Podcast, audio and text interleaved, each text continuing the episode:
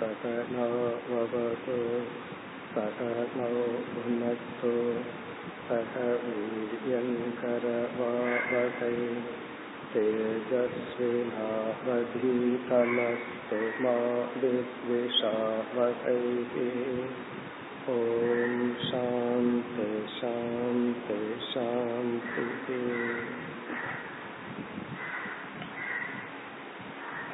अकण्ठं सच्चिदानन्तम्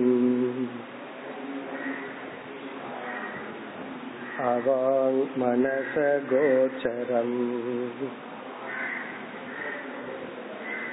आत्मानमखिलाधारम्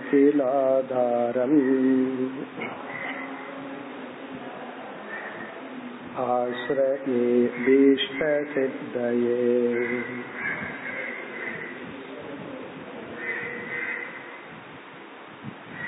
பக்கம் நூற்றி ஒன்று எழுபதாவது பகுதி ஏதே புனக ஆகாஷாதிகத सात्विकांशेभ्यः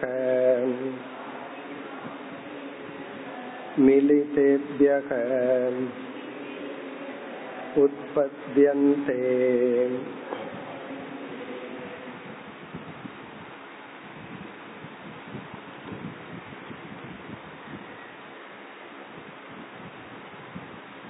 சூக்ம சரீரத்தினுடைய சிருஷ்டி படைப்பை பார்த்து கொண்டு வருகின்றோம் பதினேழு அல்லது பத்தொன்பது அங்கங்களுடன் கூடியது நம்முடைய சூக்ம சரீரம். அந்த சூக்ம சரீரம் ஐந்து ஞானேந்திரியங்கள் ஐந்து கருமேந்திரியங்கள் ஐந்து விதமான பிராணன் என்று பதினைந்து. பிறகு புத்தி சித்தம் அகங்காரம் என்ற நான்கு மனம் புத்தி சித்தம் அகங்காரம். இந்த நான்கை இரண்டாக கூறி பிறகு இது நான்கு என்று கூறினார். புத்தி அதனுடைய லட்சணத்தை பார்த்து முடித்தோம்.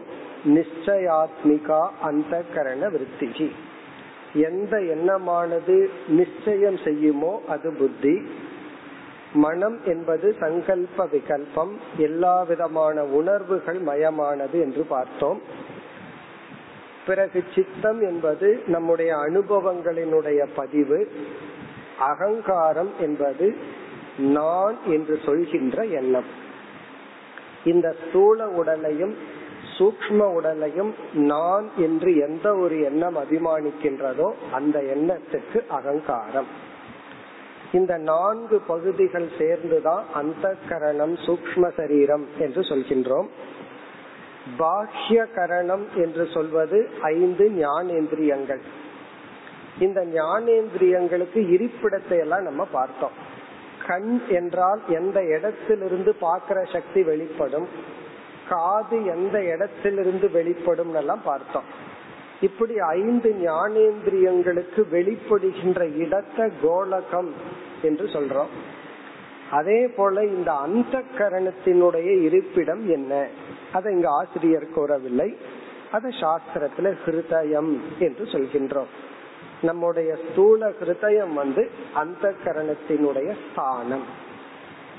இனி அடுத்த பகுதியில் இந்த அந்த கரணத்தை பற்றி ஒரு கருத்தை கூறி பஞ்ச கோஷ விவேகத்தை செய்ய போகின்றார். அடுத்த பகுதி. ஏதேஷாம் பிரகாஷாத்மகத்வாத். சாத்விகாம்சகாரியத்துவம்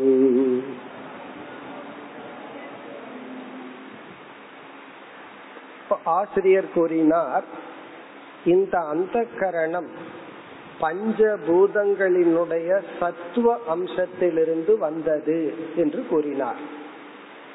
இனிமேல் பார்க்க போகின்ற கர்மேந்திரியங்கள் எல்லாம் ஐந்து சூக்ம பூதங்களினுடைய ரஜோ அம்சத்திலிருந்து வந்ததாக சொல்ல போறார் ஏன் சாத்விக அம்சத்திலிருந்து வந்தது? அதற்கு இங்கு பதில் சொல்றார் இந்த அந்த கரணமும் இந்திரியங்களும் ஞானத்தை கொடுக்க காரணமாக இருப்பதனால் பிரகாசமா இருக்கிறதுனாலதான் சாத்விக அம்சம். திலிருந்து வந்ததாக கூறுகின்றோம் என்று சொல்கின்றார். ஏ தேஷாம் ஏ தேஷாம் என்றால் இந்த நான்கு விதமாக பிரிந்துள்ள அந்த கரணங்களானது பிரகாஷாத்மகத்துவார். அது பிரகாஷ சுரூபமாக இருப்பதனால். எண்ணங்கள் வந்து என்னைக்குமே உணர்வு ரூபமாக பிரகாசமாக இருப்பதனால் சாத்விக அம்ச காரியத்துவம்.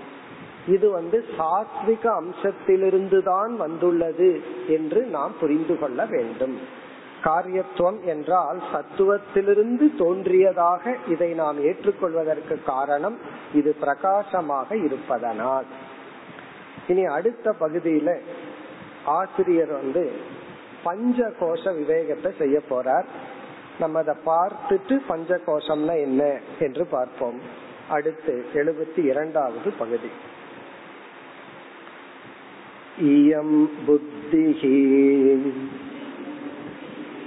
ज्ञानेन्द्रियै सहिताम्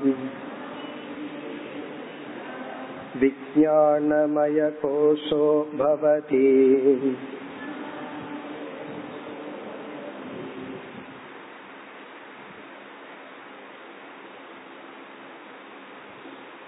நம்முடைய அனாத்மாவான உடல் மூன்றாக பிரிக்கப்பட்டுள்ளது. முதல்ல வந்து ஆத்மா அனாத்மான்னு பிரிச்சர்றோம். இப்ப நான்கிற சொல்லுக்கு ஆத்மா அனாத்மா என்ற இரண்டு தத்துவங்களினுடைய சேர்க்கை தான் நான் நான் நம்ம சொல்லிட்டு இருக்கோம் அத வந்து முதல்ல எப்படி பிரிக்கிறோம்? ஆத்மா அனாத்மான்னு பிரிக்கிறோம். ஆத்மாங்கிறது தான் சச்சிதானந்த சுரூபம் அழியாதது இப்படி எல்லாம் சொல்லிடுறோம் இந்த அனாத்மா என்று சொல்வது வந்து மூன்று உடல்களாக பிரிக்கிறோம். ஒன்று காரண சரீரம் இரண்டாவது சூக்ம சரீரம் மூன்றாவது நாம் அனுபவிக்கின்ற இந்த ஸ்தூல சரீரம். இந்த மூன்று சரீரமும் பிளஸ் சேர்ந்தது சேர்ந்ததுதான் நான்கிற சொல்லுக்கு தெரிஞ்சோ தெரியாமலேயோ நம்ம வந்து அர்த்தமா சொல்லிட்டு இருக்கோம் இனி நம்ம ஆத்மாவை இப்ப விட்டுருவோம். இப்ப அனாத்மா விஷயத்துல விசாரத்துல இருக்கோம். மூன்று சரீரத்தை சாஸ்திரம் வேறொரு கோணத்தில் ஐந்து கோஷங்களாக பிரிக்கின்றது. நம்மளுடைய மூணு உடலை அஞ்சா பிரிக்கும் ஐந்து கோஷங்களாக பிரிக்கப்பட்டுள்ளது. மூன்று உடல் ஆகிய அனாத்மாக்கள் மூணே அஞ்சா பிரிக்கப்பட்டிருக்கு. அதுக்கு காரணம் என்னன்னு சொல்லுவார். எளிமையான காரணம் என்ன அப்படின்னா நம்ம வந்து மூன்று ஸ்டெப் இருக்கு. மூணு ஸ்டெப்ல ஏறுறதுக்கு கஷ்டமா இருக்குன்னா என்ன பண்ணுவோம்? இடையில இனி ஒரு நாற்காலி மாதிரி ஒண்ணு வச்சு ஏறுவோம். அது போல மூணு ஸ்டெப்ல கடக்கிறது கஷ்டமா இருந்ததுன்னா அஞ்சு ஸ்டெப்ல நம்ம கடக்கிறோம். இந்த மூன்று உடல் மீது இருக்கிற அபிமானத்தை விட்டு நான் ஆத்மான்னு புரிஞ்சுக்கணும். இதுக்காகத்தான் மூணு உடல். இந்த மூன்றையும் மூணு படியில தாண்டது கஷ்டம்னு நினைக்கும் பொழுது என்ன பண்றோம்? சரி அஞ்சு படியா பிரிச்சுக்கலாம் அப்படின்னு அஞ்சா பிரிச்சுக்கிறோம். அப்படி இந்த ஐந்து கோஷம் என்பது நம்முடைய மூன்று சரீரங்கள் தான் அது எப்படி பிரிக்கப்படுகிறது என்றால் காரண சரீரத்தை ஆனந்தமய கோஷம்னு ஒரு கோஷமா பிரிக்கப்படுது. காரண சரீரம் மூன்று சரீரத்துல காரண சரீரம் வந்து ஆனந்தமய கோஷம். பிறகு இனிமேல் நம்ம பார்க்க போற இந்த ஸ்தூல சரீரம் இருக்கே அது வந்து அன்னமய கோஷம்னு பிரிக்கப்படுது. இந்த ஐந்து கோஷத்துல அன்னமய கோஷம்னு சொல்றது நம்முடைய ஸ்தூல உடல். ஆனந்தமய கோஷம்னு சொல்றது நம்முடைய காரண சரீரம். இப்ப இதுல இருந்து என்ன ஆச்சுன்னா இரண்டு கோஷம் இரண்டு உடல்கள். பிறகு சூக்ம சரீரம் இருக்கே அந்த சூக்ம சரீரம் தான் மூன்று கோஷங்களாக பிரிக்கப்படுகிறது.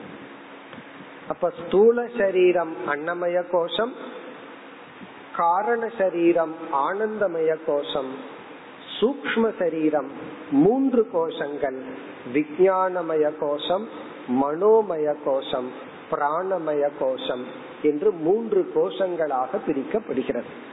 இப்ப அத வந்து இங்க அறிமுகப்படுத்துற இங்க அறிமுகப்படுத்தி இந்த சூக்ம சரீரத்தை தான் நாம மூணு கோஷமா பிரிக்கிறோம். அதுல வந்து விஞ்ஞானமய கோஷத்தினுடைய லட்சணத்தை இங்கு சொல்ற பிறகு மனோமய கோஷத்தினுடைய லட்சணம் சொல்லுவார். பிறகு பிராண தத்துவத்தை அறிமுகப்படுத்திட்டு பிராணமய கோஷத்தை சொல்லுவார். சொல்லி கடைசியில் என்ன சொல்லுவார்? ஒரே ஒரு சூக்ம சரீரம் மூன்று கோஷங்களாக பிரிக்கப்படுகிறது. ஸ்தூல சரீரம் அன்னமய கோஷம் என்றும் காரண சரீரம் ஆனந்தமய கோஷம் என்றும் பிரிக்கப்படுகிறதுன்னு ஆசிரியர் சொல்ல போறார். இப்ப இங்க வந்து சூக்ம சரீரம் இப்ப கோஷத்தின் அடிப்படையில் மூன்றாக பிரிக்கப்படுகிறது. இதெல்லாம் நம்ம தத்துவபோதத்துல படிச்சிருந்தா ரொம்ப சுலபமா புரிஞ்சிருக்கும். அது ரிப்பீட்டேஷனாவே இருக்கலாம். இல்லைன்னா ஞாபகப்படுத்தின மாதிரி இருக்கலாம். கோஷம்ங்கிற வார்த்தைக்கு மறைத்தல் அப்படின்னு அர்த்தம். கோஷம்னா மறைச்சுக்கிறது மறைச்சு வைக்கிறது. உண்மையிலேயே உரை என்று ஒரு பொருள் உண்டு. கத்தி இருக்கு கத்திக்கு ஒரு உரை இருக்குமே அந்த உரைய கோஷம்னு சொல்லுவோம். அப்ப அந்த கத் அந்த கோஷம் என்ன பண்ணுது? கத்திய மறைச்சிருது. அது போல இந்த பஞ்ச கோஷங்கள் அதுல நாம அபிமானம் வைக்கிறதுனால ஆத்மா மறைந்து விடுகிறது. இவைகள் வந்து ஆத்மாவை மறைச்சிருதான். எது போலனா மேகம் சூரியனை மறைக்கிறது போல இந்த கோஷங்கள் ஆத்மாவை மறைச்சு வச்சு நமக்கு புரிஞ்சுக்காம பண்றதுனால அஞ்சு கோஷம்னு சொல்றோம். நம்ம என்ன பண்ணணும்? முதல்ல அன்னமய கோஷத்தில் இருக்கிற அபிமானத்தை விடணும். அப்புறம் அப்படியே பிராணமய கோஷத்துக்கு வந்து அதுல அபிமானத்தை விடணும். இப்ப உதாரணமா இந்த வெறும் உடல் அலங்காரத்திலயும் உடல் எப்படி இருக்குங்கிறதுல கவனம் இருந்ததுன்னா நம்ம அன்னமய கோஷத்துல இருக்கிறோம்னு அர்த்தம். உடலினுடைய பார் எப்படி இருக்குங்கிறதுல முக்கியம் இல்லைன்னா அடுத்ததுக்கு பிராணமயன் அப்புறம் மனோமயன் விஜயானமயன் ஒவ்வொன்னா நம்ம விடணும். அது நம்ம ஆசிரியர் சொல்ல போறார் பார்க்க போறோம். ஒவ்வொரு கோஷத்தையும் எப்படி நெகேட் பண்றது எந்த லாஜிக்ல நெகேட் பண்றதுனால ஆசிரியரே சொல்ல போறார். அது அபவாதம்ங்கிற பகுதியில வர்றதுனால இப்ப வெறும் கோஷத்தை மட்டும் படிப்போம்.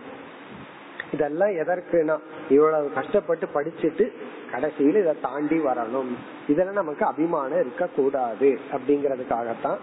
இனி வந்து விஜயானமய கோஷம் மனோமய கோஷத்தை இங்க சொல்லுவார். அப்புறம் பிராண தத்துவத்தை அறிமுகப்படுத்திட்டு அதையும் கர்மேந்திரியத்தை அறிமுகப்படுத்திட்டு பிறகு பிராணமய கோஷம்னு சொல்லி சூக்ம சரீரத்தினுடைய விசாரமே போகுது. இடையில ஒரு சின்ன டைவர்ஷன் சொல்லலாம். சூக்ம சரீரத்தை பேசிட்டு வந்த ஆசிரியர் சூக்ம சரீரத்தை முடிச்சிட்டு கோஷத்தை சொல்லியிருக்கலாம். பட் சூக்ம சரீரத்தினுடைய பாதிய பேசியிருக்கார். அஞ்சு கர்மேந்திரியம் மனம் புத்தி சித்தம் அகங் அஞ்சு ஞானேந்திரியம் மனம் புத்தி சித்தம் அகங்காரத்தை மட்டும் எக்ஸ்பிளைன் பண்ணியிருக்கார். இன்னும் பிராணனை சொல்லணும் கர்மேந்திரியத்தை சொல்லணும். அதற்கு முன்னாடியே இரண்டு கோஷத்தையும் சொல்லிடுறார். அதுக்கப்புறம் இந்த ரெண்டு தத்துவத்தை சொல்லி சூக்ம சரீரத்தை தொடர போறார். ஏன்னா சூக்ம சரீரத்தினுடைய அங்கத்தை விளக்கி கொண்டு வரும்பொழுது திடீர்னு கோஷம் ஏன் வருது அப்படின்னா சூக்ம சரீரத்தையே இப்படி கோஷமா பிரிச்சிருக்கிறதுனால ஆசிரியர் இங்க சொல்றார். இனி விஞ்ஞானமய கோஷம்ங்கிறது என்ன? இப்ப எவைகளெல்லாம் சேர்ந்தா விஞ்ஞானமய கோஷம்? அதத்தான் சொல்றார். ரொம்ப சுலபமான கான்செப்ட் தான். புத்திகி ஞானேந்திரியைஹி சகிதா விஞ்ஞானமய கோஷோ பவதி. விஞ்ஞானமய கோஷம் என்பது ஞானேந்திரியமும் புத்தியும். ஃபைவ் பிளஸ் ஒன் ஐந்து ஞானேந்திரியமும் புத்தியும் விஞ்ஞானமய கோஷம் அதாவது இந்த இடத்துல ஜஸ்ட் எதுவும் எதுவும் சேர்ந்தா விஞ்ஞானமய கோஷம் அப்படிங்கறத இங்க நமக்கு கருத்து. இப்ப புத்தியும் ஞானேந்திரியமும் விஞ்ஞானமய கோஷம். இனி மனோமய கோஷம் என்ன? ரொம்ப சுலபம். மனமும் ஞானேந்திரியமும் மனோமய கோஷம்னு சொல்ல போறார். மைண்ட் பிளஸ் அஞ்சு ஞானேந்திரியம் மனோமயம்னு சொல்ல போறார். அது இனி அடுத்தது வரப்போகுது. பிறகு பிராணமய கோஷம்ங்கிறது அஞ்சு பிராணனும் ஐந்து கருமேந்திரியமும் பிராணமய கோஷத்துல வரப்போகுது. அப்படி இந்த சூக்ம சரீரமானது ஐந்து ஞானேந்திரியங்கள் வந்து மனோமயத்துக்கும் விஜயானமயத்துக்கும் காமன் புத்தியோட சேர்ந்தா அது விஞ்ஞானமயம் மனசோட சேர்ந்தா அது மனோமயம். பிறகு கர்மேந்திரியமும் பிராணனும் சேர்ந்தா பிராணமயம்னு பின்னாடி பார்க்க போறோம். இப்ப இந்த இடத்துல எது விஜயானமயம்னு சொல்லிட்டார். இனி அடுத்த பகுதியில இந்த விஜயானமயத்தை கொஞ்சம் விளக்குகின்றார். இந்த விஜயானமயம்னா என்ன? எதை நம்ம விஜயானமயம்னு விவகாரத்துல பயன்படுத்திட்டு இருக்கோம்? விஜயானமயத்தினுடைய மெயின் ஃபங்க்ஷன் என்ன? அத சொல்ல போறார். இப்ப புத்திகி புத்தியும் ஞானேந்திரியைகி சகிதா. ஞானேந்திரியங்களுடன் சேர்ந்து விஞ்ஞானமய கோஷம் ஆகிறது. இனி அடுத்தது வந்து இந்த விஞ்ஞானமய கோஷத்தை பற்றிய ஒரு சிறு விளக்கம். அடுத்த பகுதி எழுபத்தி மூன்று. அயம் கர்த்திருவ போக்திருத்துவ. சுகித்வ துக்கித்வாதி.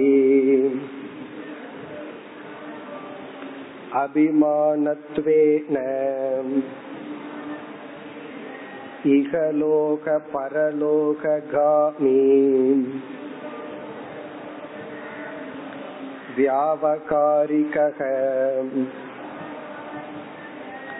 जीव इत्युच्यते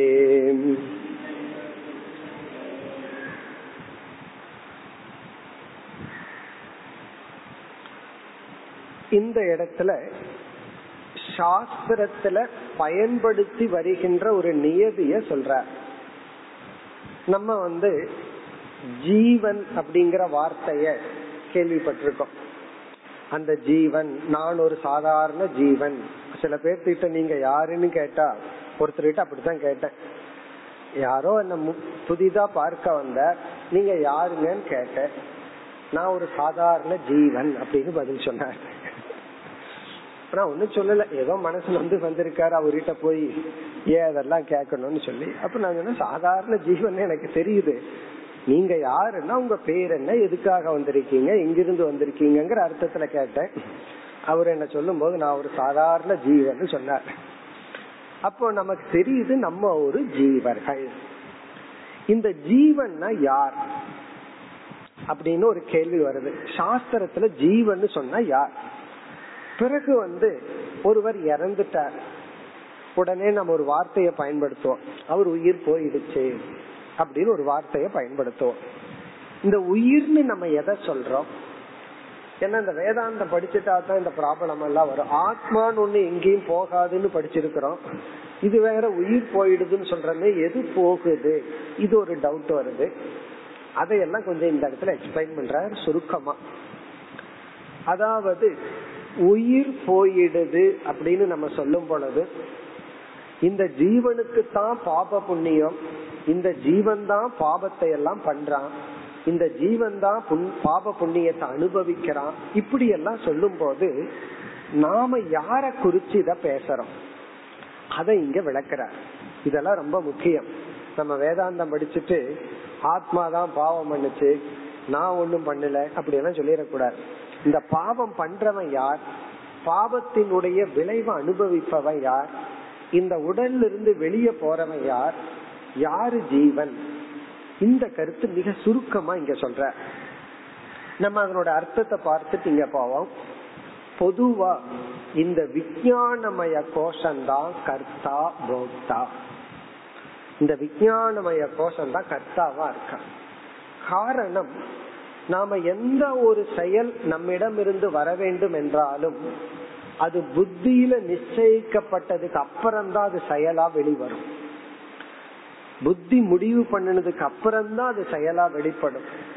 செய்யலாமா வேண்டாமான்னு டவுட்ல இருக்கிற வரைக்கும் நம்ம வந்து சந்தேகத்தில் இருப்போமே தவிர செயல்பட மாட்டோம். அந்த புத்தி வந்து சரியான செயல் செய்யலாம் தப்பான செயல் செய்யலாம் அது வேற. ஆனா நிச்சயிக்கிறது புத்தி. இந்த இடத்துல நம்ம வந்து சரியா நிச்சயிருக்கிறது புத்தின்னு முடிவு பண்ணக்கூடாது. சரியாவோ தப்பாவோ நிச்சயம் பண்றதுக்கு பேரு புத்தி. நம்ம ஏற்கனவே பார்த்தோம். கைத்த பார்த்துட்டு இது பாம்பு தான் நிச்சயம் பண்ணா அதுக்கு பேரு புத்தின்னு பார்த்தோம். இந்த இடத்துல புத்தினா ரைட் நாலேஜ் அர்த்தம் இல்ல. நிச்சயம் பண்ணா அது புத்தி. அந்த நிச்சயம் பண்ணுறது ரைட்டா இருக்கலாம் ராங்கா இருக்கலாம் அது வேற விஷயம். அப்படி இந்த விஞ்ஞானமய கோஷம் தான் பிரதானமா இருக்கான் அவன்தான் கர்த்தாவாக இருந்து. கர்ம வினைய அனுபவிச்சு சுக துக்கங்களை எல்லாம் அனுபவிக்கிறதுக்கு மூல காரணமா இருக்கிறான். இந்த விவகாரத்துல நாம ஜீவன் சொல்லும் பொழுது குறிப்பா இந்த விஞ்ஞானமய கோஷத்தை தான் சொல்றோம். நான் ஒரு ஜீவன் அப்படின்னு சொல்லும் பொழுது எல்லாமே அடங்குது. இருந்தாலும் இந்த விஞ்ஞானமய கோஷம் தான் முக்கியமா வந்து நிக்கிறான். அதாவது மனோமய கோஷம் உணர்வு ரூபமா இருந்தாலும் இந்த புத்திய பயன்படுத்தி ஒரு செயல் செய்து அதற்கான பாபத்தையோ புண்ணியத்தையோ சேர்த்து கொள்றவன் வந்து இந்த விஞ்ஞானமய கோஷம்தான் அவன் தான் அபிமானிச்சு நான்கிற அபிமானிக்கிற எண்ணம் வந்து அகங்காரமா இருந்தாலும் இந்த அனாத்மாவில வந்து இது என்னுடையது இப்படித்தான் அப்படின்னு நிச்சயம் பண்ணி ஏன்னா இந்த உடல் நான் நிச்சயம் பண்ணிடுறான். அந்த நான் சொல்ற எண்ணம் அகங்காரம். ஆனா அந்த நிச்சயம் பண்ணினது யாருன்னா? விஜயானமய கோஷம். அதனாலதான் நம்ம ஞானம் வந்து விஜயானமய கோஷத்துக்கு வரணும்னு சொல்றோம். இந்த ஆத்ம ஞானம் இங்க நடக்கு ஏற்படுதுன்னா விஜயானமய கோஷத்துலதான் ஆத்ம ஞானம் வரணும். அனாத்மா விஷயத்துல தப்பான ஞானம் யாருக்கு வந்திருக்குன்னா விஜயானமய கோஷத்துக்கு தான் வந்திருக்கு. ஆகவே விஜயானமய கோஷத்தை தான் ஜீவன் அப்படின்னு விவகாரத்துல சொல்றோம். இந்த விவகாரத்துல அந்த வார்த்தைய விஜயானமய கோஷத்துக்காக கோஷத்துல குறிப்பிடுறோம் அப்படின்னு நீங்க சொல்ற. ஆனா டெக்னிக்கலா சொல்லணும் அப்படின்னா ஜீவன்கிற சொல்லுக்குள்ள எதெல்லாம் அடங்குதுன்னா சைத்தன்யம் ஆத்மா பிளஸ் சரீரம் பிளஸ் சிதாபாசன். இதெல்லாம் சேர்ந்துதான் ஜீவன் ஆகுது இந்த சரீரம் இருக்கே அதுல குறிப்பா சூக்ம சரீரத்துல பிரதிபிம்பிக்கின்ற சிதாபாசன் சைத்தன்யம் இதெல்லாம் சேர்ந்துதான் டெக்னிக்கலா ஜீவன் ஆகுது ஆனா இந்த இடத்துல ஆசிரியர் வந்து நம்ம விவகாரத்துல விஞ்ஞானமய கோஷத்தை தான் குறிப்பிடுறோம். பிறகு உயிர் போகுது அப்படின்னு சொன்னா உயிர்னு எதை சொல்றோம்? நம்முடைய அந்த கரணம் சூக்ம சரீரம் தான் இந்த ஸ்தூல சரீரத்தை விட்டு போகுது. அப்போ உயிர் அப்படின்னு நம்ம அந்த இடத்துல சொல்றது வந்து இந்த ஸ்தூல உடலிலிருந்து நம்ம சூக்ம சரீரம் வெளியேறதான் நம்ம உயிர்னு சொல்றோம். அந்த இடத்துலயும் விஞ்ஞானமய கோஷம் தான் பிரதானமா இருக்குன்னு ஆசிரியர் இங்க குறிப்பிடுகிறார். இப்ப இதனுடைய விளக்கத்தை பார்த்தோம்னா அயம். அயம்னா இந்த விஞ்ஞானமய கோஷமானவன் கர்த்திருத்துவ போக்திருத்துவ சுகித்துவ துக்கித்வாதி அபிமானத்துவேன. கர்த்தத்துவம் நான் தான் இத செய்கின்றேன் அப்படிங்கிற கர்த்தத்துவம் போக்திருத்துவம். இத நான் தான் அனுபவிக்கிறேன் அப்படிங்கிற அவனுக்கு ஒரு எண்ணம். இவன் அனுபவிக்கும் பொழுது ஆனந்தமய கோஷத்திலேயோ அல்லது மனோமய கோஷத்திலேயோ இருப்பான். ஆனா நான் தானே அனுபவிக்கிறேன்னு சொல்லும் போது அவன் விஞ்ஞானமய கோஷம் ஆயிடுறான். ஏன்னா அந்த அனுபவத்தை நான் சொல்லி இவனுடைய புத்தி வந்து நிச்சயம் பண்ணுது. இப்ப கர்த்திருத்துவ கர்த்திருத்துவம்னா நான் தான் இந்த செயல்களை எல்லாம் செய்வேன் செய்கின்றவன் அப்படிங்கிற ஒரு அபிமானம். நான் தான் பலனை அனுபவிக்கின்றன்னு ஒரு அபிமானம். சுகித்துவ இன்பத்து இன்பத்தை அனுபவிக்கிறவன் நான் தான் ஓனப் பண்றான். துக்கித்துவாதி. இந்த துயரம் எனக்கு தான் வந்திருக்கு அப்படின்னு அவன் சொல்றான். அபிமானத்துவேன இந்த மாதிரி அபிமானத்துடன் இகலோக பரலோக காமி. இந்த இகலோகத்துல எல்லா இடங்களுக்கும் சஞ்சரித்து கொண்டும் பரலோகம் இறந்ததற்கு பிறகு முழு சூக்ம சரீரத்துடன் இந்த விஞ்ஞானமய பிரதானமாக இருக்கின்ற இவன் தான் காமி பரலோகத்துக்கு செல்பவன் வியாபகாரிக ஜீவக இத்திச்சதே. இவன் தான் வியாபகாரிக நம்மளுடைய அன்றாட வாழ்க்கையில ஜீவன் என்று சொல்கின்றோம். ஜீவன்கிறதுல விஞ்ஞானமய கோஷம் மட்டுமல்ல மனோமய கோஷம் இருக்கு சூக்ம சரீரமே அடங்கி இருக்கு. சூக்ம சரீரமே அடங்கி இருந்தாலும் இந்த விஞ்ஞானமய கோஷம் தான் முன்னாடி வந்து நிக்கிறான். பிரதானமா வந்து நிக்கிறான். ஆகவே இந்த ஜீவன்கிற சொல் முக்கியமா இந்த விஞ்ஞானமய கோஷத்துக்கு போகுது அப்படின்னு சொல்றார். உண்மையிலேயே ஜீவன்கிற சொல் சூக்ம சரீரத்துக்கே போகுது. இருந்தாலும் விஞ்ஞானமய கோஷம் தான் அங்க பிரதானமா நிக்கிறான் அப்படின்னு சொல்ற இந்த கருத்து எதற்குனா இந்த விஞ்ஞானமய கோஷம் ரொம்ப முக்கியம். நம்முடைய எல்லா அனர்த்தத்துக்கும் இந்த புத்தியில ஏற்படுற தவறான நிச்சயம்தான் காரணம். எதோ சொல்லிட்டு இருப்போம் இதனால கஷ்டம் அதனால கஷ்டம்னு. கடைசியில கஷ்டத்துக்கு மூலமும் கஷ்டமும் புத்தியில ஏற்படுற அந்த நிச்சயத்துல ஏற்பட்ட தப்பு தான் ஆகவே விஞ்ஞானமய கோஷம் ரொம்ப ஸ்ட்ராங்கானது ரொம்ப பிரதானம். இந்த விஞ்ஞானமய கோஷத்தில் இருக்கிற அஜானத்தை நீக்கிறது தான் நம்ம லட்சியம். அதற்காக இந்த கருத்தை கூறியுள்ளார். இனி அடுத்தது மனோமய கோஷத்திற்கு வருகின்றார் இதுவும் சுலபந்தான் எழுபத்தி நான்கு मनस्तो ज्ञानेन्द्रियै सहितं सत् मनोमयकोशो भवति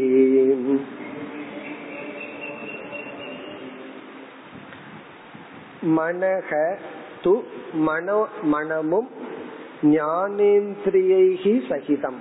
ஞானேந்திரியங்களுடன் கூடிய மனமானது மனோமய கோஷோ பவதி. மனோமய கோஷம் என்று சொல்கின்றோம். இப்ப மனோமய கோஷம்னா ஞானேந்திரியங்களும் மனமும். விஜயானமய கோஷம்னா ஞானேந்திரியமும் புத்தியும். இந்த மனோமய கோஷத்தை எல்லாம் நம்ம பார்க்க போறோம். அந்த இடத்துல நம்ம விளக்கமா பார்ப்போம். எப்படி மனோமய கோஷத்திலிருந்து வெளியே வர்றது? எப்படி விஞ்ஞானமய கோஷத்தினுடைய பிடியிலிருந்து வெளியே வர்றதுன்னு சொல்லி ஆசிரியரே அதை நெகேட் பண்ணி வர்ற இடத்துல பார்ப்போம். நம்ம வந்து எப்பொழுது எமோஷனலுடைய பிடியில் இருக்கிறோமோ உணர்வுகளினுடைய பிடியில் இருக்கிறோமோ அப்பெல்லாம் நம்ம மனோமய கோஷத்தின் பிடியில் இருக்கிறோம்னு அர்த்தம். கோபம் பொறாமை அன்புக்கு ஏங்கி இருக்கிறது. சில பேரு அன்பு வேணும்னு ஏங்கி இருப்பாங்க. சில பேர் அன்பை கொடுக்கணும்னு ஏங்கி இருப்பாங்க. நான் கூப்பிடுற வரவே மாட்டேங்கிறான். அந்த குழந்தை வீட்டுக்கே வர மாட்டேங்குது இந்த கிராண்ட் பேரண்ட்ஸுக்கெல்லாம் பெரிய கஷ்டம் என்ன தெரியுமோ? என்ன பேர குழந்தைகளை வீட்டுக்கு அனுப்ப மாட்டேங்கிறாங்கன்னு ஒரு கஷ்டம். ஏன்னா அன்பை கொடுக்கணும். அங்க அன்பு ஓவர்ஃபுல்லோ ஆகுது. ஏற்கனவே குழந்தைகளுக்கெல்லாம் கொடுத்து பத்தாது. இப்ப இன்னும் அன்பு உள்ள இருக்கு. அப்போ அன்பை கொடுக்கணுங்கிற ஒரு ஃபோர்ஸ் இருக்கு. என் மீது அன்பு வரணும்னு ஒரு ஃபோர்ஸ் இருக்கு. இந்த பிடியில் இருக்கிறதெல்லாம் மனோமய கோஷம். இதனுடைய விளக்கத்தை நம்ம வந்து கோஷத்தை எப்படி கடக்கிறதுங்கிற இடத்துல பார்க்க போறோம். இப்ப வந்து ஜஸ்ட் எந்த மனோமய கோஷம்னா என்ன? விஞ்ஞானமய கோஷம்னா என்னன்னு பார்த்துட்டோம். இப்ப ஆசிரியர் என்ன விசாரத்தை ஆரம்பிச்சாரு? அதை மறந்துடக்கூடாது. சூக்ம சரீரத்தை விளக்க ஆரம்பிச்சார். அந்த சூக்ம சரீரம்ங்கிறது பத்தொன்பது அங்கங்கள். அதுல ஐந்து ஞானேந்திரியத்தை சொல்லிட்டார். பிறகு நான்கு வித அந்த கரணத்தை சொல்லிட்டார். அஞ்சு நாள் ஒன்பது ஆச்சு. இனி பத்த சொல்லணும். அதற்கு முன்னாடி விஞ்ஞானமய கோஷம் மனோமய கோஷத்தை அறிமுகப்படுத்திட்டார். இனி அடுத்த பத்து வந்து ஐந்து கர்மேந்திரியங்கள் ஐந்து வித பிராணன். இனி அடுத்தது வந்து கர்மேந்திரியத்தை எவைகள் கர்மேந்திரியம்னு சொல்லி அவைகள் ஐந்து பூதங்களிடமிருந்து எப்படி உற்பத்தி ஆனதுன்னு சொல்லி விளக்க போகின்றார். அடுத்த பகுதியை இப்பொழுது பார்ப்போம். எழுபத்தி ஐந்து. கர்மேந்திரியாணி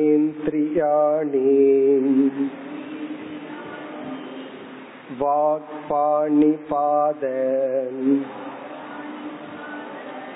பாயூபஸ்தாக்கியாணி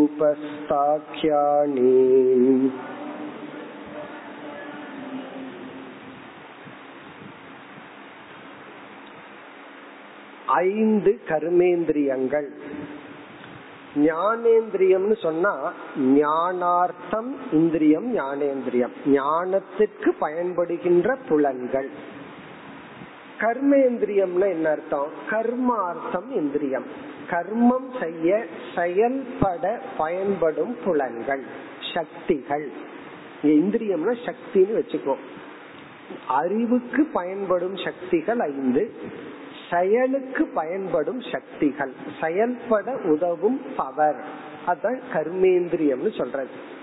அப்படி வந்து நம்மிடம் இருக்கின்ற செயல்பட ஆக்ஷனுக்கு உதவுகின்ற சக்தியை அஞ்சா பிரிச்சு ஐந்து கர்மேந்திரியம்னு சொல்லி உள்ளார்கள்.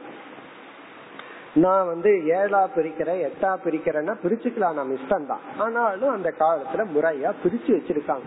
நம்மளுடைய அனாத்மாக்களை ரிஷிகள் நன்கு ஆராய்ச்சி செய்து அழகா பிரிச்சு வச்சிருக்காங்க. எதற்குனா கடைசியில அதை ஒவ்வொன்னா கடந்து செல்வதற்காக. இனி ஒவ்வொன்றாக பார்ப்போம். ஐந்து கர்மேந்திரியங்கள் என்ன? கர்மேந்திரியாணி வரிசையா சொல்ற வாக் பாணி பாத பாயு உபஸ்தா ஆக்கியானி கடைசியில ஆக்கியானினா பெயர்களை உடைய. இந்த பெயர்களை உடைய ஐந்து. ஒவ்வொன்ற பார்ப்போம். முதல்ல வந்து வாக். வாக் அப்படின்னா பேசும் சக்தி. சுவைக்கிற சக்தி வந்து ஞானேந்திரியம். பேசுற சக்தி வந்து கர்மேந்திரியம். அடுத்தது பாணி. பாணி என்றால் இரண்டு கைகள் இந்த இடத்துல தூக்கிற சக்தி. இரண்டு கைகள் மூலமா நம்ம பொருள்களை எடுக்கிறோமே அந்த எடுக்கிற சக்தி பாணி கைகள். பாதம் கால்கள் நடக்கிற சக்தி. வாக் அப்படின்னா பேசுற சக்தி பாணினா கைகள் கைகள்ங்கிற இடத்திலிருந்து எடுக்கிற சக்தி வெளிப்படுது. அடுத்தது வந்து பாதம்னா கால்கள். கால்கள்ல இருந்து நடக்கிற சக்தி வெளிப்படுகின்றது. அடுத்தது வந்து பாயு. பாயு என்றால் மலம் கழிக்கின்ற சக்தி. உபஸ்தா. உபஸ்தம் என்றால் சிறுநீர் கழிக்கின்ற சக்தி. இதெல்லாம் கர்மேந்திரியங்கள். இப்ப வாக் பாணி பாத பாயு உபஸ்தா இப்படி வந்து ஐந்து விதத்தில் நம்மிடமிருந்து செயல்கள் வருகின்றன. இப்ப பேசுற சக்தி நமக்கு இருக்கு மனுஷனுக்கு இருக்கு மற்றவங்களுக்கு இல்ல. மற்ற உயிரினங்கள் எல்லாம் வெறும் சப்தம் தான் போடும். நம்ம பேசுற சக்தி நமக்கு இருக்கு. அது வந்து நாக்கு இருக்கு. அத மூலியமா வாய் மூலியமா நம்ம பேசுறோம். அதனாலதான் வாக்குன்னு சொல்றோம். பாணின்னு சொன்னா நமக்கு விரல்கள் எல்லாம் இருக்கு கைகள் எல்லாம் இருக்கு. அதுல வந்து நம்ம தூக்க முடியுது செயல்பட முடியுது. தூக்கிறது மட்டுமல்ல கைய வச்சுட்டு என்னென்னலாம் பண்றோம். இந்த உலகத்தை பார்த்தோம்னா இந்த உலகம் எவ்வளவு கட்டடங்கள் எல்லாம் இருக்கு. இதுக்கெல்லாம் என்ன திறமைனா கைகள் தான் கைகள் இருக்கிறதுனாலதான் அதை வச்சு இவ்வளவு அழகா கட்ட முடிஞ்சது. மிருகங்கள் பாருங்க எத்தனை வருஷத்துக்கு முன்னாடி எப்படி கூடு கட்டிட்டு இருந்ததோ அதே போலதான் இன்னைக்கும் கட்டிட்டு இருக்கு. ஆனா மனுஷன் அப்படி இல்ல. ஒரு எத்தனை வருஷத்துக்கு முன்னாடி இருந்த வீடு இப்ப அப்படி இல்லையே. இதெல்லாம் என்னன்னா புத்தியினுடைய கைகளினுடைய செயல் தான் அப்புறம் பாதம் நடக்கிற சக்தி டிரான்ஸ்போர்டேஷன் ஒரு இடத்திலிருந்து நம்ம இனி ஒரு இடத்துக்கு கொண்டு போற சக்தி நம்ம இடத்துல இருக்கு. அதனாலதான் உயிரினங்களை வேறொரு கோணத்துல தாவரம் ஜெங்கமம்னு பிரிப்போம். ஜெங்கமம்னா நம்ம எல்லாம் ஒரு நம்ம எல்லாம் என்ன பண்றோம்? நம்ம உடலை வச்சுட்டே ஒரு இடத்துல இருந்து இனி ஒரு இடத்துக்கு போறோம். இந்த மரம் எல்லாம் இருக்கே அதெல்லாம் சாவரம் அது அந்த இடத்துலதான் பிறந்ததுல இருந்து சாகர வரைக்கும் இருக்க முடியும். இடம் மாற முடியாது. இந்த இடத்துல இருந்து போர் அடிச்சு போச்சு.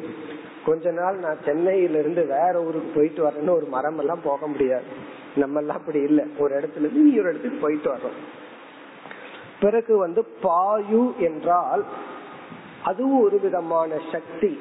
நம்முடைய உடலில் உள்ள அசுத்தங்களை வெளித்தள்ளும் சக்தி.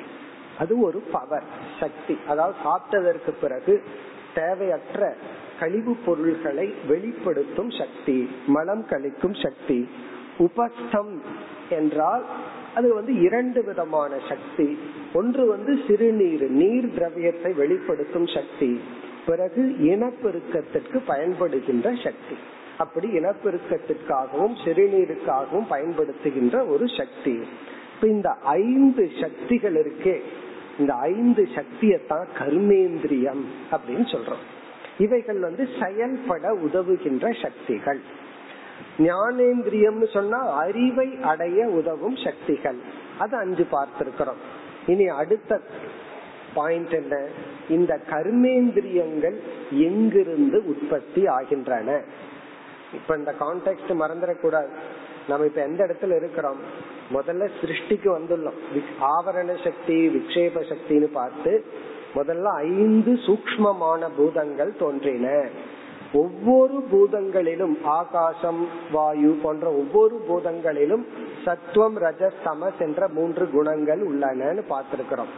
இனி ஒவ்வொரு பூதங்களிடமிருந்து என்னென்னலாம் தோன்றினங்கிற இடத்துல ஐந்து பூதங்களினுடைய சத்துவ அம்சத்திலிருந்து அஞ்சு ஞானேந்திரியம் தோன்றின. ஐந்து பூதங்களினுடைய சத்துவ அம்ச கூட்டத்திலிருந்து அந்த கரணம் தோன்றினு பார்த்தோம். இனி அடுத்தது சொல்ல போறாரு. ஐந்து பூதங்களினுடைய ரஜோகுண அம்சத்திலிருந்து இந்த கர்மேந்திரியங்கள் தோன்றின.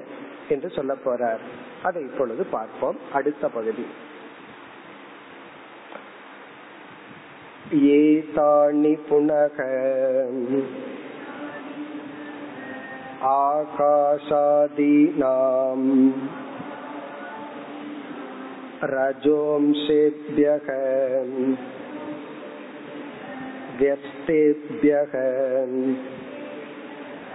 पृथक् पृथक् क्रमेण उत्पद्यन्ते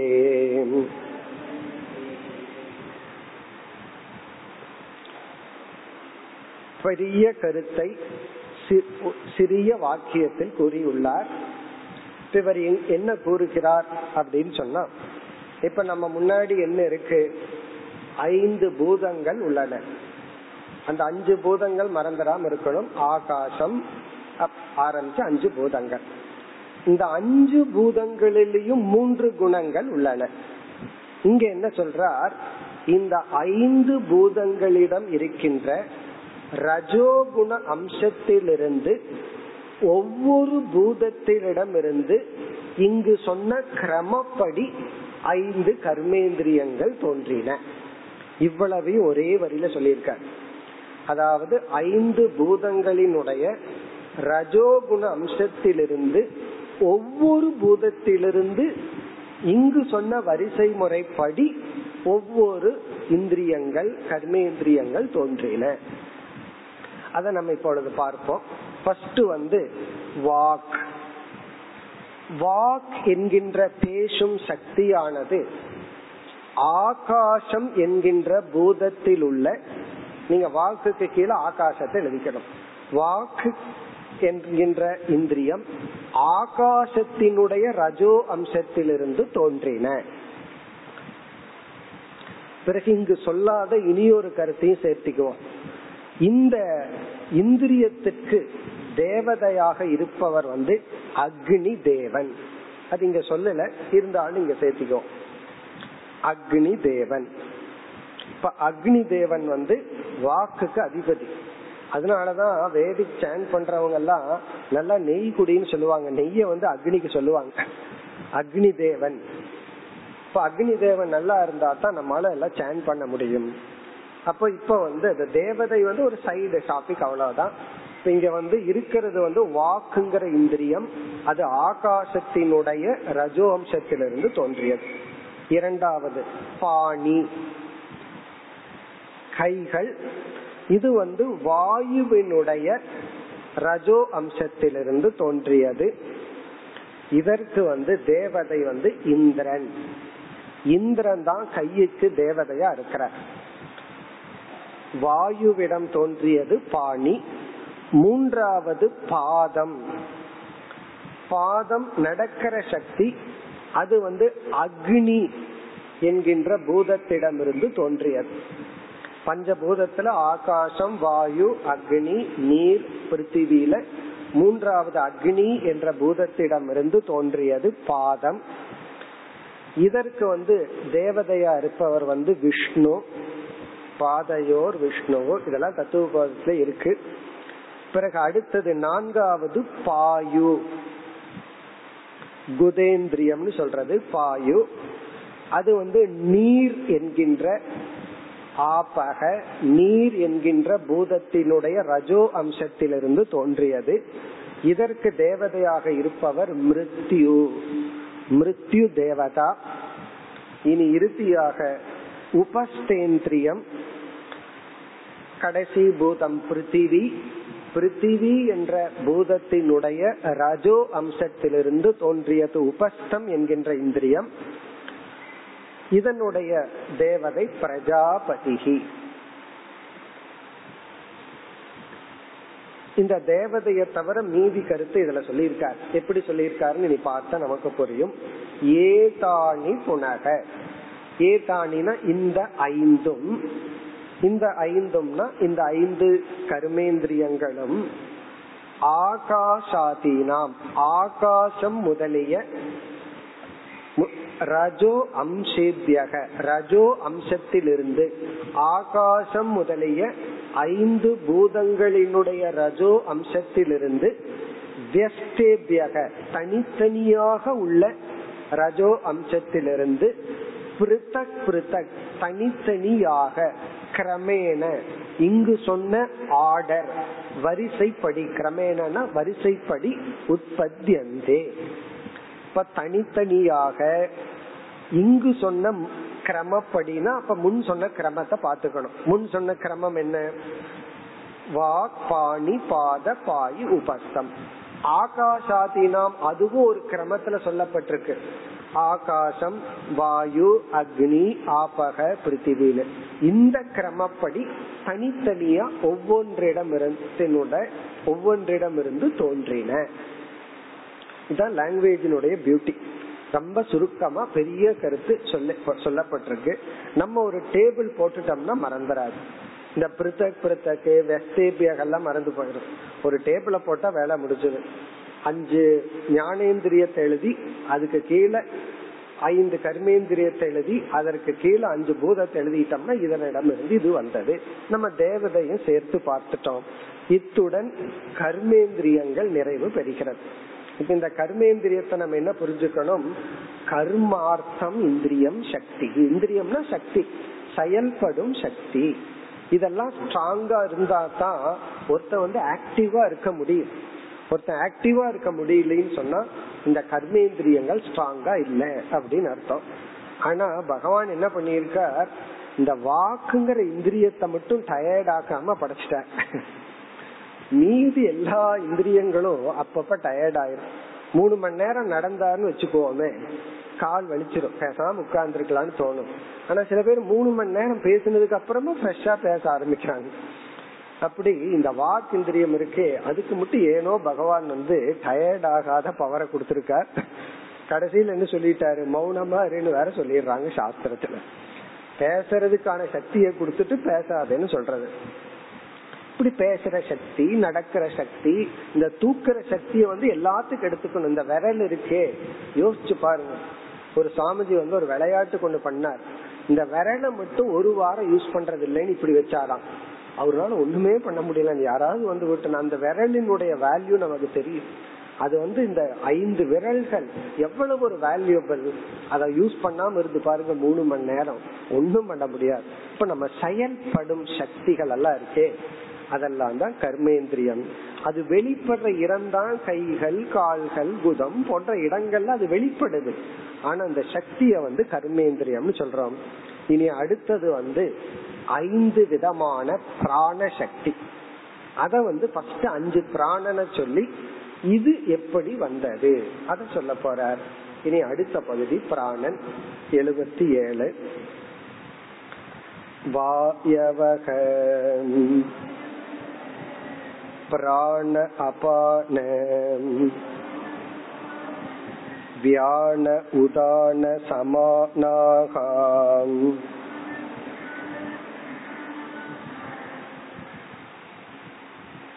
ஐந்து விதமான பிராணனை இங்க வரிசைப்படுத்துறார். பிறகு இந்த ஐந்தினுடைய லட்சணத்தை சொல்லுவார். பிறகு இவைகள் வந்து பஞ்சபூதத்தினுடைய ரஜோகுண அம்சம் கலந்து வந்ததுன்னு சொல்ல போற. முதல்ல அஞ்சு பிராணன் என்னன்னு பார்ப்போம். வாயு. வாயவக. வாயவகன இந்த வாயு தத்துவங்கள். ஒன்று பிராண. இரண்டா பிராணக. இரண்டாவது அபானக. பிராண அபான. பிராண அப்படின்னு சொன்னா வெளிவிடும் மூச்சு. பிராணன் சொன்னா வெளியே விடுற மூச்சுக்கு பேரு பிராணன். இரண்டாவது அபானன் அப்படின்னு சொன்னா உள்ள இழுக்கு உள்ள இழுக்கிற மூச்சு அபானன். இதுக்கெல்லாம் லட்சணம் சொல்ல போறார். பிராண அபான. மூன்றாவது வந்து வியான வியான. நான்காவது வந்து உதான. ஐந்தாவது வந்து சமானக. இதனுடைய லட்சணத்தை நம்ம பார்ப்போம். இப்ப பிராணன்னா வெளிவிடுற மூச்சுன்னு பார்த்தோம் அபானன்னா உள்ள இருக்கிற மூச்சுன்னு பார்த்தோம். தியானன்னா என்ன? உதானன்னா என்ன? சமானம்னா சமான பிராணம்னா என்ன? இதெல்லாம் வரிசையா சொல்ல போற மிக எளிமையான தத்துவம் தான். அதை இப்பொழுது பார்ப்போம். வரிசையா ஐந்து பிராணனையும் பார்ப்போம். பிராணோ நாம प्राग्गमनवान्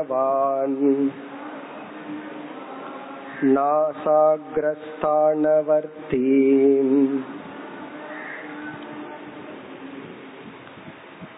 எல்லாம் எளிமையான பகுதி தான் பிராணோ நாம ஐந்து பிராண தத்துவத்தில் பிராணன் என்பது பிராகமனவான் வாயுகு பிராகமனவான் வாயுகுனா வெளியே செல்கின்ற பிராக் வெளியே செல்கின்ற வாயு பிராக் கமனவான். இது வந்து மூக்கினுடைய நுனியில அதனுடைய ஸ்தானம் இருக்கான் நாசாகிரஸ்தான வர்த்தி வர்த்தினா இதனுடைய இருப்பிடம். இதனுடைய இருப்பிடம் வந்து மூக்கினுடைய நுனி. நாசா அப்படின்னா மூக்கு அக்ரம்னா நுனி. மூக்கினுடைய நுனியில் இருந்து கொண்டு செயல்படுகின்ற பிராணன். இனி அடுத்தது இரண்டாவது. அபானோ நாம. அவகமனவான். பாய்வாதிஸ்தானவர்த்தி.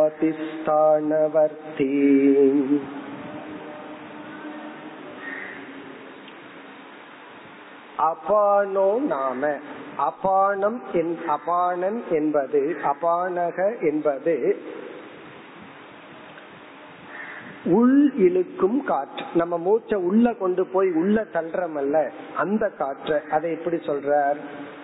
அபானோ நாம அவாகமனவான். அவாகமனவான் என்றால் கீழ் நோக்கி உள்ளே தள்ளுகின்ற அப்படியே மூச்சை இழுத்தம்னா உடம்புக்குள்ளதான போகுது. கீழ் நோக்கி தள்ளுகின்ற வாயு வாயுவாதி குதம் முதலிய இடங்களில் இது இருந்து கொண்டு இருக்கின்றது. உள்ள பல இடத்துல இருக்கு. நம்ம வந்து இறுதியா குதம் போன்ற இடங்களில் வாயுவாதி ஸ்தான வர்த்தி அங்கு இருந்து செயல்படுகின்ற ஒரு வாயு தத்துவம். இனி மூன்றாவது. வியானோ நாம விஸ்வங்கமனவான். அகில ஷரீரவர்த்தி தியானன் என்ற தத்துவத்தை தான் நம்ம சர்க்குலேட்டரி பவர் அப்படின்னு சொல்றோம். அதாவது உடம்பு பூரா ரத்தம் எல்லா இடத்துலயும் ஓடிக்கொண்டிருக்கின்றது அல்லவா அப்படி இந்த காற்று வந்து உடம்பு பூரா ஓடிட்டு இருக்கான் அதத்தான் இங்க சொல்றார். வியானோ நாம வியானக என்பது விஸ்வங்கமனவான் உடல் முழுவதும் சென்று கொண்டிருக்கின்ற வாயு தத்துவம். இந்த காற்று இருந்தா தான் பிளட் எல்லாம் எல்லா இடத்துலயும் ஓடும். இல்லைன்னா கிளாட் ஆகி நின்னுக்கும். பிளட் எல்லாம் ஓடணும்னா காற்றினுடைய போர்ஸ் வேணும். இப்ப நம்ம யோசிச்சு பார்த்தோம்னா வெளியே விடுறதுக்கு சக்தி வேணும். உள்ள இழுக்கிறதுக்கு சக்தி வேணும். அது ஒரு பிராண சக்தி. காற்றை இழுக்கிற சக்தி வேணும் உள்ள விடுறதுக்கு சக்தி வேணும். பிறகு இந்த காற்றினுடைய போர்ஸ் தான் என்ன பண்ணுது? உடம்புல இருக்கிற எல்லா இடத்துக்களும் பிளட்ட கொண்டு போய் சர்க்குலேட் பண்ணிட்டு இருக்கு அதத்தான் சொல்ற விஸ்வங்கமனவான். பிறகு அகில சரீரவர்த்தி. உடம்புல எல்லா இடத்திலையும் இது வியாபித்துள்ளது. ஏன்னா எல்லா இடத்துக்கும் பிளட் சர்க்குலேஷன் போய் ஆகணும். ஆகவே இவர் என்ன சொல்றார்? உடம்பு பூரா வியாபிச்சிட்டு இருக்கிற ஒரு காற்று தான் வியானக. பொதுவா அடுத்தது சமானன் வந்து கடைசியில தான் உதாரணன் வரும் மற்ற நூல்கள் எல்லாம். இவர் வந்து உதாரணனை சொல்லிட்டு சமானனுக்கு வர்ற இனி உதாரணக அடுத்த பகுதி. உதானோ நாம கண்டஸ்தானீயக ஊர்த்வகமனவான் उत्क्रमणवायुः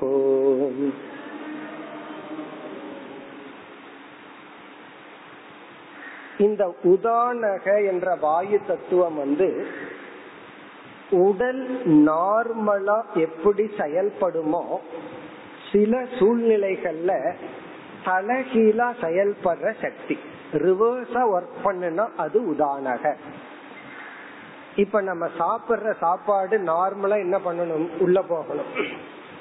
உள்ள போன சாப்பாடு வந்து உள்ள டைஜஸ்ட் ஆகி அப்படியே இருக்கணும். அது வந்து பிராண சக்தி அபான சக்தியில அது உள்ள போகுது. இந்த வாமிட் வருது தலகீழ உள்ள போறது வெளியே வருது அது வந்து உதான பிராணன். இப்ப உதான பிராண சக்தி வந்து ரிவர்ஸ வேலை செய்யும். தேவைப்படும் பொழுது. இப்ப உடலுக்குள்ள ஆகாத ஒண்ணு உள்ள போயிடுது. வயிற்றுல ஜீர்ணிக்காத ஒன்று போயிடுது. ஃபுட்டே பாய்ஸ்னா மாதிரி உட்கார்ந்துருச்சு இந்த உதாரணம் இருந்தா தான் அது ரிவர்ஸா வேலை செஞ்சு வெளிக்கொண்டு வந்து தள்ளும். அப்படி தலைகீழா வேலை செய்யற சக்தி.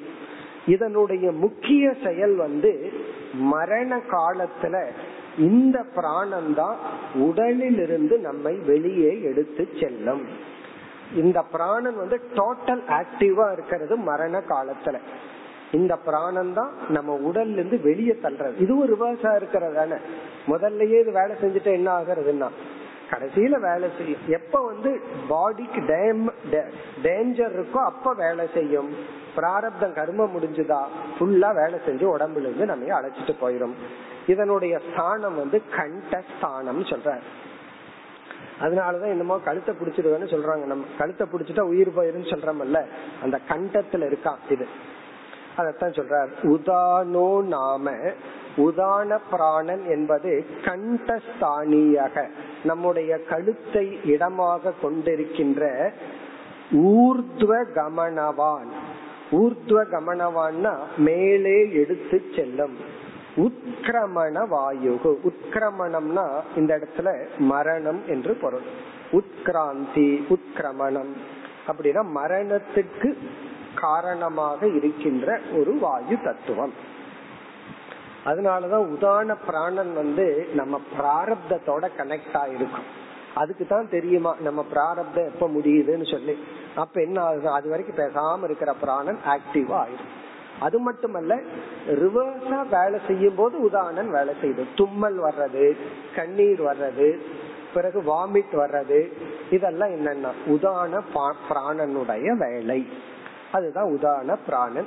பொதுவா இது கடைசியில சொல்றது வழக்கம். சமானனை சொல்லிட்டு இவர் ஆசிரியர் இத சொல்லி இனி அடுத்து கடைசி பிராணனை சொல்ற ஐந்தாவது பிராணன். சமானோ நாம. शरीर मध्यगत अशितपीत अन्नादीन् समीकरणकरः சமான பிராணன் என்பது டைஜஸ்டிவ் பவர் ஜீரணிக்கின்ற சக்தி எந்த பிராண சக்தி வந்து நமக்கு ஜீர்ணிக்கிற சக்தியை கொடுத்து ஜீர்ணிக்கமோ அதுதான் சமான பிராணன்னு சொல்லப்படுது. அதை இங்க குறிப்பிடுகின்றார்.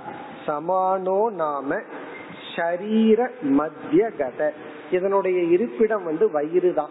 சரீரத்தினுடைய மத்தியஸ்தானம் வயிற்றில் இருந்து கொண்டு அசித அப்படின்னா சாப்பிட்ட.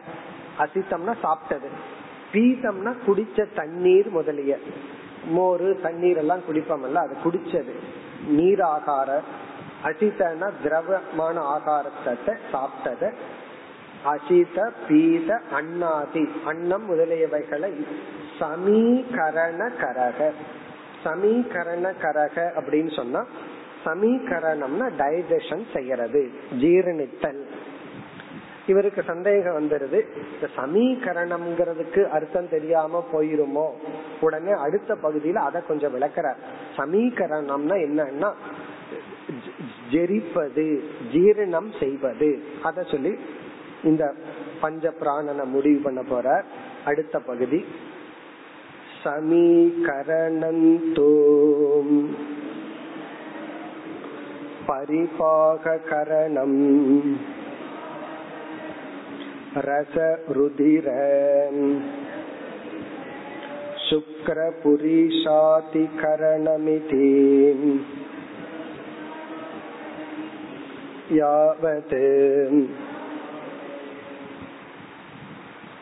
சமான பிராணன் என்பது சமீகரணம் செய்வதுன்னு சொன்னார் இவரே விளக்குகின்றார் சமீகரணம்னா என்ன சமீகரணம் என்பது து பரிபாக கரணம் பரிபாக கரணம்னா நம்ம சாப்பிட்ட உணவை ரத்தமாகவும் போன் அதாவது வந்து உடலில் உள்ள ஒவ்வொரு பகுதியாகவும் எலும்பாகவும் மாற்றதுதான் இந்த பிராணனுடைய வேலை. அதத்தான் சொல்றார். ரச ருதிர சுக்கர புரீஷாதி கரணம். ரசம்னா உடலில் உள்ள ரத்தம் ரசம் அப்படின்னு சொன்னா உடலில் உள்ள திரவ பொருள்கள் அதாவது லிக்யூட் ஆப்ஜெக்டா என்னென்னலாம் இருக்கும் இதெல்லாம் சொல்றோம்ல எலும்புக்குள்ள ஒரு மஜ்ஜா ஒண்ணு இருக்கு மேரோ இருக்கு இந்த மாதிரி ரச ருதிரம் ரத்தம் சுக்கரம் மனிதன் உற்பத்தி செய்ய உதவுகின்ற பீஜம் சுக்கரம் புரீஷம்னா வேஸ்ட் ஆகிறது. மலம் ஆதி கரணம். இவைகளை எல்லாம் செய்யறது தான் சமீகரணம். யாவத்துனா இதுதான் பண்ணது. அப்படின்னு என்ன அர்த்தம்? நம்ம சாப்பிட்ட சாப்பாட்ட உணவை இது என்ன பண்ணுதுன்னா உடலாக மாற்றுகிறது. இந்த உடல் என்னன்னா நம்ம என்னென்னலாம் சாப்பிட்டோமோ அதனுடைய மாடிபிகேஷன் தான். சவுத் இந்தியன் உடம்பு வந்து பூரா இட்லி தோசையினுடைய மாடிபிகேஷன் நார்த் இந்தியன் பூரா சப்பாத்தியினுடைய மாடிபிகேஷன் இப்ப என்னன்னா நம்ம என்னெல்லாம் சாப்பிட்டோமோ அதெல்லாம் இப்ப உடலாக மாற்றுவதுதான். உடலினுடைய உறுப்புகள் சக்தியாக மாற்றுறதுதான் சமீகரணம் சமானக. இப்படி வந்து ஐந்து விதமான பிராண தத்துவம். இப்ப நமக்கு மேக்சிமம் எல்லாம் கிடைச்சாச்சு. சூக்ம சரீரங்களே ஓவர் ஐந்து பிராணன் ஐந்து கர்மேந்திரியம் ஐந்து ஞானேந்திரியம் நான்கு விதமான அந்த கரணம் இவர் அதை ரெண்டுன்னு சொல்லி நாலா பிரிச்சு சொன்னார். இவைகள் எல்லாம் தான் நம்முடைய சட்டில் பாடி நம்முடைய சூக்ம சரீரம். இனி உடனே சைத்தன்யத்துக்கு வருவார். எந்த ஒரு சைத்தன்யம் இந்த சூக்ம சரீரத்துல வெளிப்படுதோ அந்த சைத்தன்யத்துக்கு இதுதான் பெயர். பிறகு சமஷ்டி சூக்ம சரீரம் இப்படி எல்லாம் பேச போறார். அதற்கு முன்னாடி இனி ஒரு சின்ன டாபிக் வேறு சில மதத்துல குறிப்பா சாங்கிய மதத்துல இந்த பிராணனை மீண்டும் ஒரு கோணத்துல அஞ்சா பிரிச்சிருக்காங்க. அதையும் இவர் கூறி அவைகளை எல்லாம் நம்ம வந்து ஏற்கனவே நம்ம சொன்ன பிராணனுக்குள்ள சேர்த்தி கொள்ளலாம் அப்படின்னு சொல்ல போற. அதனால அடுத்த பகுதியில பார்த்தோம்னா மீண்டும் ஒரு ஐந்து பிராணனை சொல்ல போறார் சொல்லி அதையெல்லாம் ரொம்ப சுருக்கமா சொல்லிட்டு நம்ம வேதாந்தத்துல இவைகளை பெருசா சொல்றதில்ல. இவைகளை எல்லாம் நம்ம பிராணனுக்குள்ளேயே சேர்த்திக்கலாம் அப்படின்னு சொல்லி சூக்ம சரீரத்தை முடிக்க போறார். சூக்ம சரீரத்தை முடிச்ச உடனே சைத்தன்யத்தோட கனெக்ட் பண்ணுவார். அப்புறம் ஸ்தூல சரீரம் வரும். இப்படி ஸ்தூல சரீரம் வரைக்கும் வந்துடுதுன்னா சிருஷ்டி ஓவர் அர்த்தம். இப்ப நம்ம சிருஷ்டியில் இருக்கிறோம். பஞ்சபூதங்கள் தோன்றி அதுல மூணு குணம் இருக்கு சத்துவ ரஜஸ் குணம்னு. அதுல சூக்ம சரீரம் தோன்றி ஸ்தூல சரீரம் தோன்றதுக்கு அப்புறம் அனாத்ம விசாரம் முடியுது. அதுக்கப்புறம் தான் இந்த அனாத்மாவை நம்ம எப்படி நெகேட் பண்றது அபவாதம் பண்றதுன்னு ஆரம்பிக்க போறார். அடுத்த வகுப்பில் மேலும் தொடரலாம்.